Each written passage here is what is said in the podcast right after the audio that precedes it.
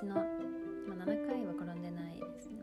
2回転んだけどめげずに3回起き上がったぐらいなんですけど、とりあえずドタバタしていて、今の大学に決まった経緯も、ちょっと一風変わったエピソードだったので、今日紹介したいと思います。で、私は高校の時にもうすでに大学でこれを学びたいっていうことを決めていました。それは国際協力をとても勉強したかったんですね。で、その理由が杉原千畝さんってご存知ですかね。第二次世界大戦の時に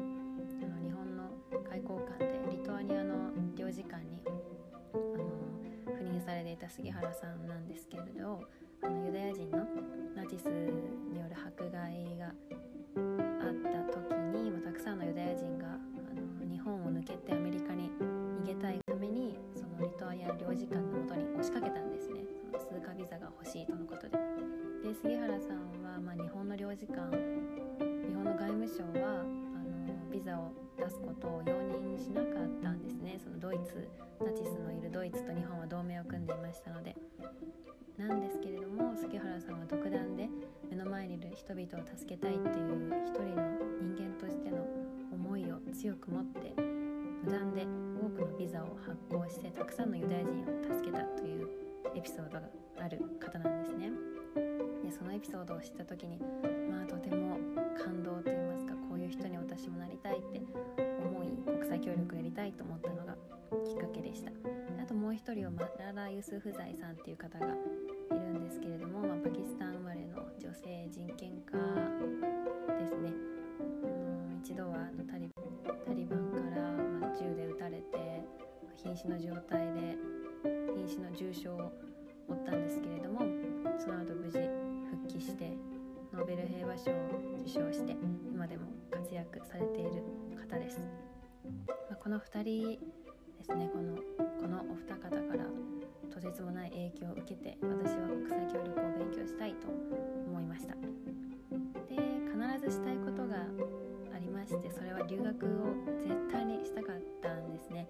なので、この国際協力とこの留学を2つ絶対に叶えられる大学を探して、高校1年の終わり、2年ぐらいからずっとアンテナを張っていました。それで栄養入試とか特別試験が、そういう部類には多くあったので、早めに英語のスコアとかを取っておけば、ちょっと変わった試験で合格できるっていうやり方が多くの大学にあったので、それをやろうとしていて、2年生の秋ぐらいにですね、英検の2級を取りました。で、その英検の2級というのは、愛知にある留学を実質無料で行けたんじゃないかな、その給付型の奨学金が出る大学があったんですけれども、その A 大学の有資格者試験を受けるために英検2級を取っていたんですね。で、同じように B 大学と C 大学を見ていまして、B 大学は関西にあるちょっと有名なところでした。レベルすごい高いんですけれども、で、その B 大学も国連とかとつながりがある大学で、国連や国際協力を目指すための試験というものがまた同じようにありまして、でもその B 大学の試験というのは A 大学よりも1ランク高くて、英検が準1級じゃないとダメだったんですね。で、他にも GTEC for Students っていうベネッセが主催してる4技能の英語の試験があるんですけれども、そのスコアでもいけるってことだったんで、その GTEC for Students をなんとかして取らなきゃなという感じで2年生を過ごしていました。で、3年の7月にテスト GTEC for Students をやる機会があったんですね。で、その、試験の結果次第では、その9月のレベルの高い B 大学を特別試験を受けることができるということで、とてもそわそわして7月のテストを受けました。なんですけれども、8月に三者面談を行った時に、なんとその GTEC for Students が9月の B 大学の入試の期限に間に合わない、帰ってこないということが判明してしまい、とてもショックを受けました。で、B 大学は実質その特別試験を受ける資格は得られないということで、その時は一時なくなったんですね。でもう一つ見てた C 大学っていうところがありまして、まあ、それは関東にある、まあ、B 大学とまあ同じぐらいなのかな、まあ、有名なところでした。でその時あんまり興味はなかったんですけれども、指定校推薦がそこにありまして、まあ、ちょっと行けたらいいなみたいな感じでちらっと担任の先生に聞いたんです。 C 大学指定校どうですかねって言ったら、まあ、やっぱり有名な大学で私の高校のレベルからすると、まあ、C 大学に行けることは結構いいこと、結構上位のレベルランクに入る感じだったので、で私の学年の順位60位だったので、まあ無理だねと3人で笑って終わった感じでした。で時は1ヶ月後ですね、9月の2日ぐらいだったかな。その時は文化祭の準備をしていたんです。で私は福祉委員会の委員長で、いろいろ盲導犬の手配、盲導犬が遊びに来るってことだったんで、なんかその準備をしていたり、でギターを弾く部活に入っていたので、その発表会の練習もしていたり、あとはクラスの出し物でステージだったので、その司会役として、まあ、セリフとかいろいろ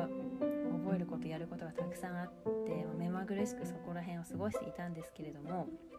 なんとその途中に先生から「GTEC for Students が帰ってきた」と言われたんです。で私は「あのレベルの高い関西の B 大学受けられるかも」って思ったんですね。で試験のスコアを見たら、その GTEC for Students がなんとその入試試験を受けるための資格をたった2点だけクリアしていたんです。で私はこれは受けなきゃ、受けろってことだと思って、もう全ての文化祭の準備を放棄して、よし B 大学受けようってなったんですね。なんですけれども、そこからがとにかく忙しくて大変でした。なぜかというと、その時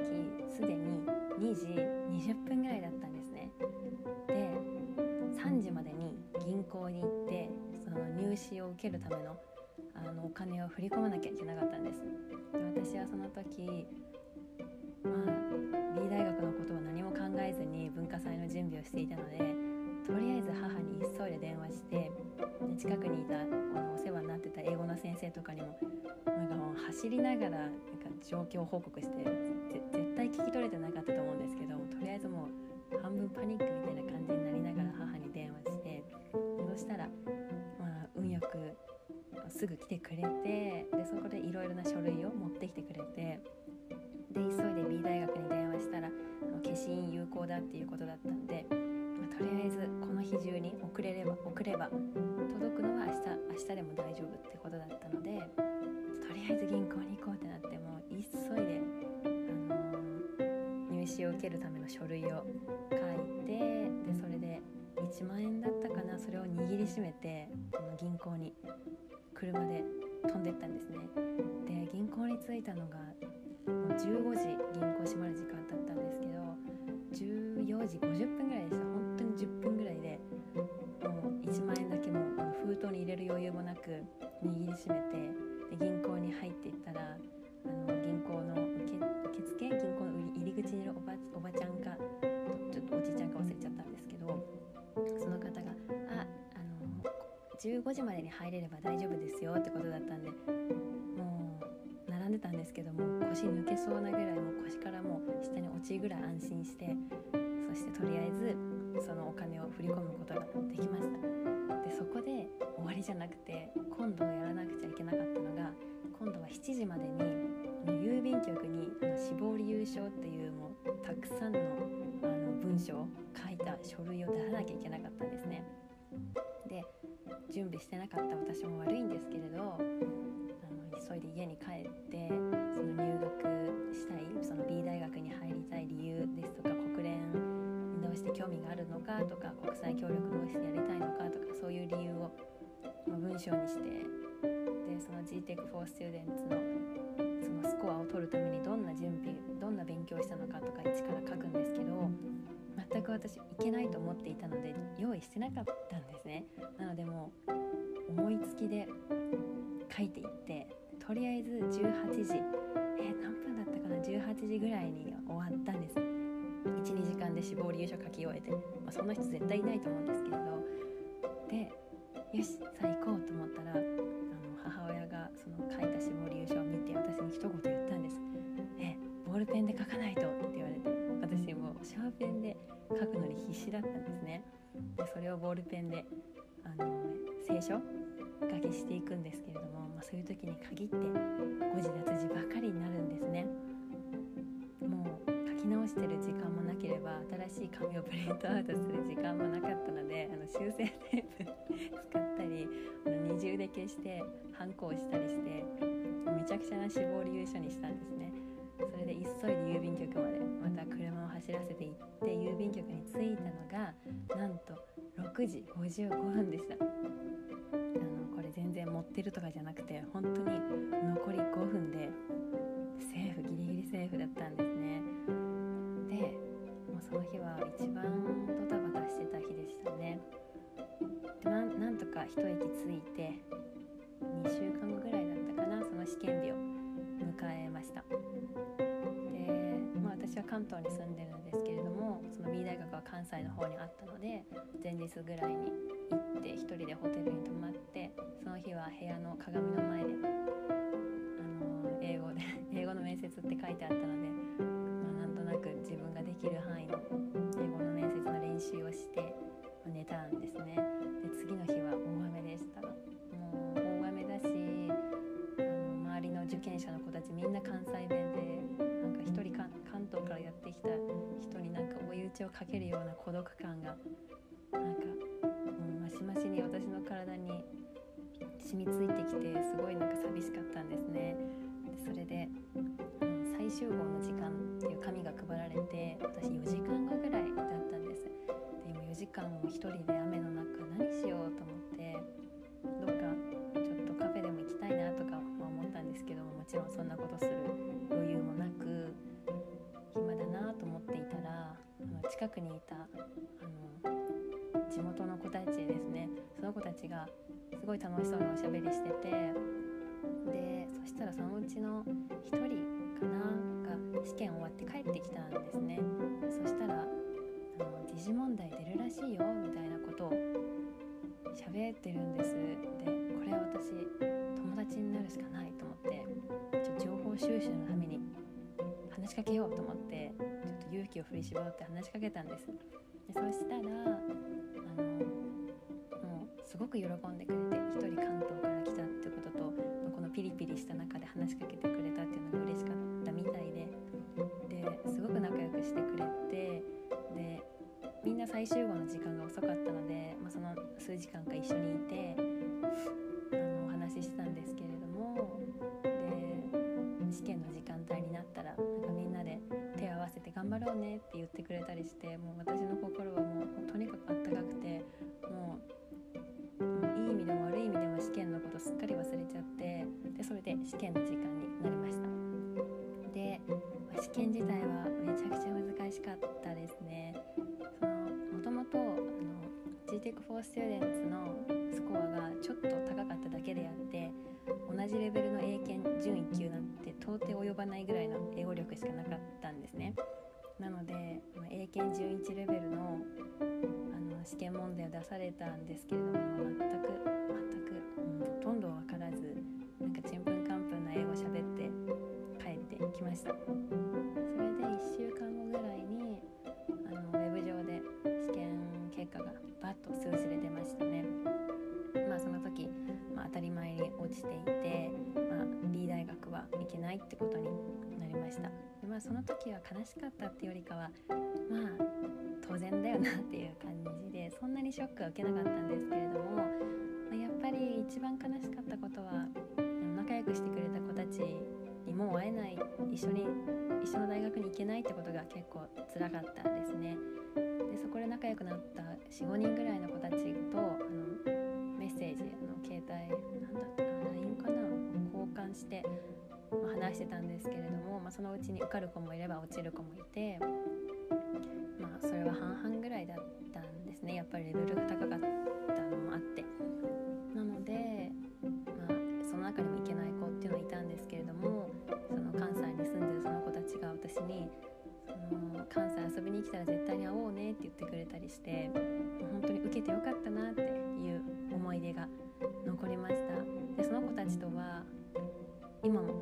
ます。1人は関東に住んでたりで、1人はやっぱり B 大学に落ちたのが悔しくて、それ以外の大学は行けないと言ってアメリカに渡った子もいれば、 B 大学で授業をちゃんと受けて留学した子もいれば、そのまま卒業した子もいたりしましたね。なので落ちたことは落ちたけれども、それでもその中で得られたものはたくさんありました。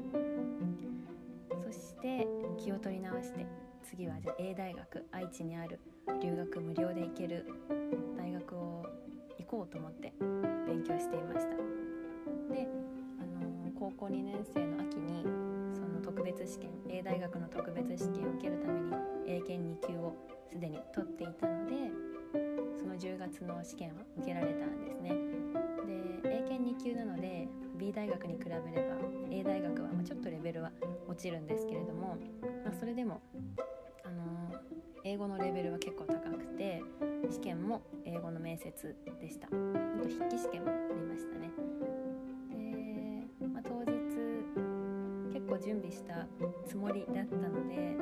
自信満々にでもないですけれど、大丈夫かなみたいな感じで受けに行きました。で、英語の面接も思ったこと言えたかなと思って、筆記試験が難しかったですね。イギリスの森林破壊を食い止めるために活動している NPO 法人についてだったと思うんですけれども、結構難しくて筆記試験はちょっと不安でした。それで、一番最初から見ていて一番行きたかった A 大学だったので、その試験結果がすごい心待ちにしてました。で、それが届いたのが2週間後ぐらいの日でしたね。何時から何時の間に届くって言われたんですけど、全然来なくてドキドキしていたんです。で、もしその試験に落ちていたら、もうC 大学の指定校もどうせ取れないし、一般受験だっていうことで、それか、資格はあったので公募の試験を受けようっていう覚悟を決めて、塾にも同時並行で行ってたので、その塾の一般試験を受けるための講座みたいなのに参加しなくてはいけなかったんですね。なので早く帰ってきてほしいなという思いでそわそわしてました。で、帰ってきました。で、そしたら薄い茶封筒だったんですね。なんか私はそれ見て、落ちたなと思って、なんかもう一気に落胆しましたね。高校2年生、1年生の終わりぐらいから見ていて、もう何度も高校の事務員さんに学割のチケットを発行してもらって、その大学見に行っていたんです。で、一人で見に行く時もあれば、親についてきてもらう時もありましたし、とにかく何回も行って、こういう大学があるから、こういう授業があるとか、そういう先輩がいてこういう働き方をしてる OB がいるとか、なんかそういうことをたくさん聞いて、大学のキャンパスの雰囲気とかも全て分かっていたので、もう行く気満々だったんですけれども、薄い茶封筒1枚見て、私どうしようと思って、で、とりあえず泣く暇もなく、その塾の一般受験者用の講座に行きました。で、そしてもう A 大学もダメだし B 大学もダメだったし、一般受験か公募だなと思って、次の日学校に行ったんですね。それで高校のお世話になった先生たちは、私なら大丈夫ってみんな言ってくれてたので、まさかの落ちちゃったっていう報告をするのがめちゃくちゃ辛かったんですね。それをして、で、その後に公募の試験まだ行けそうなところがあるから、最後の望みをかけて行こうと思って、その書類を職員室に持って行ってたんですね。そしたらなんとそこですれ違った担任の先生から衝撃的な一言言われたんですね。そういえば C 大学の気になってるって言っていた指定校は待ってるよって言われたんです。私はと思って、どうしてと思って、だってもうその時には11月ぐらいだったので、その指定校の募集期間とっくに終わってるんですね。なので頭いい成績のいい子たちが取っているはずだったんです。で、そして私の順位は60位、学年60位だったんで、私の高校の偏差値からすると C 大学なんてみんな行きたい大学だったので、1位とか2位の子に絶対取られてると思って、もう諦めるっていうか、もう頭の片隅にすらなかったんですね。なのに余ってるって言われて、どうしてって先生に言ったら、なんとその成績の基準をみんなクリアしていたんだけれども、なんとその C 大学の指定校に入るためには成績だけじゃなくて英検2級も必要だったんですね。で、私はハッとして、あ、英大学受けるために2年の終わりに英検2級取ってたと思って、これは私しか行ける人いないんじゃないかなっていうことに気づきました。で、そこで先生に次の日学校休みますって言って、本当は休んじゃいけないんですけれども、休んでその C 大学のキャンパスを朝一で見に行って、で学科の担当の方といろいろ話して、一人キャンパスツアーみたいなのをじろじろ回って、すごいいいキャンパスだったんですね。広々としていて、落ち着くような緑も多くて、駅からもそんなに遠くなくて、で内容、そのカリキュラムもすごく魅力的で、国際協力とか安全保障とか国連のこととかも学べますし、で留学もできるということで、私はここに決めますって言って指定校を提出したんですね。でその後に小論文の勉強をちょっとして、指定校を受けて、今の通っている大学がその C 大学ということでした。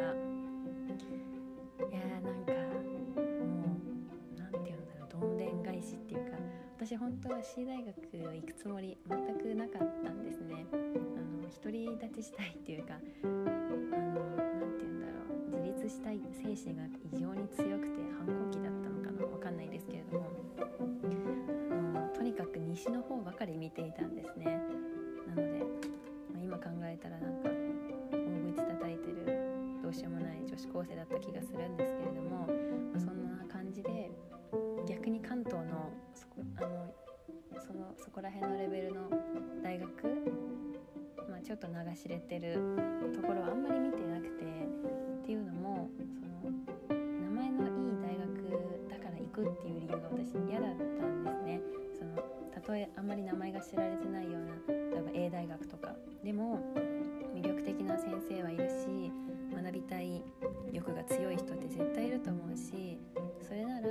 名前が知れてる大学でのほほんと過ごすよりも、あんまり知られてないところで密かに静かにめちゃくちゃ勉強して、将来すごいことやりたいみたいな感じの思いが、野望があったので、あんまり見ていなかったんですね。で、あと満員電車がもうとても無理なので、それに乗って毎日東京の方に通学するっていうのも結構きついなと思っていたので、見てなかったんです。なのに、まさかの私大学でとても充実した5年間を過ごすことになるとは思ってなかったですね。はい、私の大学受験のエピソードはそんな感じでした。なので2回落ちて3度目の正直っていう感じで、指定校にコロンと決まったという感じでした。本当に激動の1年間でしたね。でもやっぱり決め手は英検の2級でしたね。高校2年生の秋に取っていたのが本当に良かったです。あれがなかったらどうなってたんでしょうね。一般受験受けてどこかに行っていたかもしれないですけれども、やっぱり前もっていろいろやっておくことって本当に大事なんだなって思いました。英検2級で命拾いした感じでしたね。で、私が今行ってる、C 大学はですね、留学が必須のところで、この話も後々できたらいいなと思ってるんですけれども、とてもいい大学でした。高校時代の私がまさかこんな風に今過ごしてるとは思ってはすらないと思うんですけれども、本当に前もっていろいろ見て準備しておくことって本当に大事だなって思いました。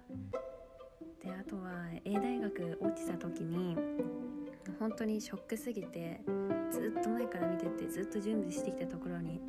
落ちちゃうっで、この先国際協力の夢も諦めた方がいいのかなって思ったり、とにかくショックだったんですね。で、落ちた時にツイッターで調べちゃったんです。A 大学で調べたら、ちょうどその日が合否の結果発表の日だったので、いろんな高校生の子が、ツイートしていて、でその中にはA 大学受かりました、死ぬ気で勉強してきて本当に良かったって書いてあったんですよ。でキラキラとハートがたくさんの絵文字がそこには綴られていて、私としてはなんか私死ぬ気でやったことなかったなって思って、めちゃくちゃ後悔したっていうか、やっぱりこの先本気で死ぬ気でやらないとどこにも入れないって、自分の夢だって追いかけられないと思って、めちゃくちゃ反省した矢先に、この C 大学の指定校でコロッと決まるっていうことがあったんですね。なのでなんかその落ちた時の悔しさと、そこから決意したこととかがやっぱり今にもちょっと生きてるなって気はしましたね。3回目の受験で指定校で受かるっていうパターンもそうですし、2時間で志望理由書を書き上げる人もいなかったでしょうし、とてもとてつもなくユニークな大学受験だったなって思います。でもそれでも何回も西の方に見に行かせてくれた親に感謝ですね。他にも